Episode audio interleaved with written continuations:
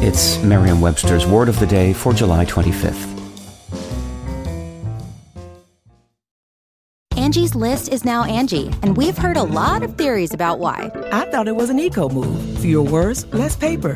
No, it was so you could say it faster. No, it's to be more iconic. Must be a tech thing. But those aren't quite right. It's because now you can compare upfront prices, book a service instantly, and even get your project handled from start to finish. Sounds easy.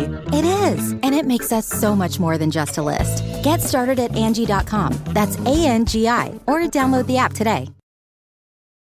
Today's word is hagiography, also pronounced hagiography or hagiography, spelled H A G I O G R A P H Y.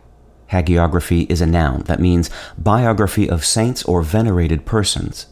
It can also mean, more broadly, idealizing or idolizing biography. Here's the word used in a sentence from the Houston Chronicle, quoting Edgar Wright.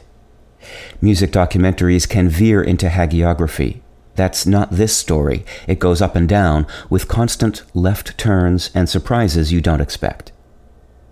Like biography and autograph, the word hagiography has to do with the written word. The combining form graphy comes from the Greek graphein, meaning to write.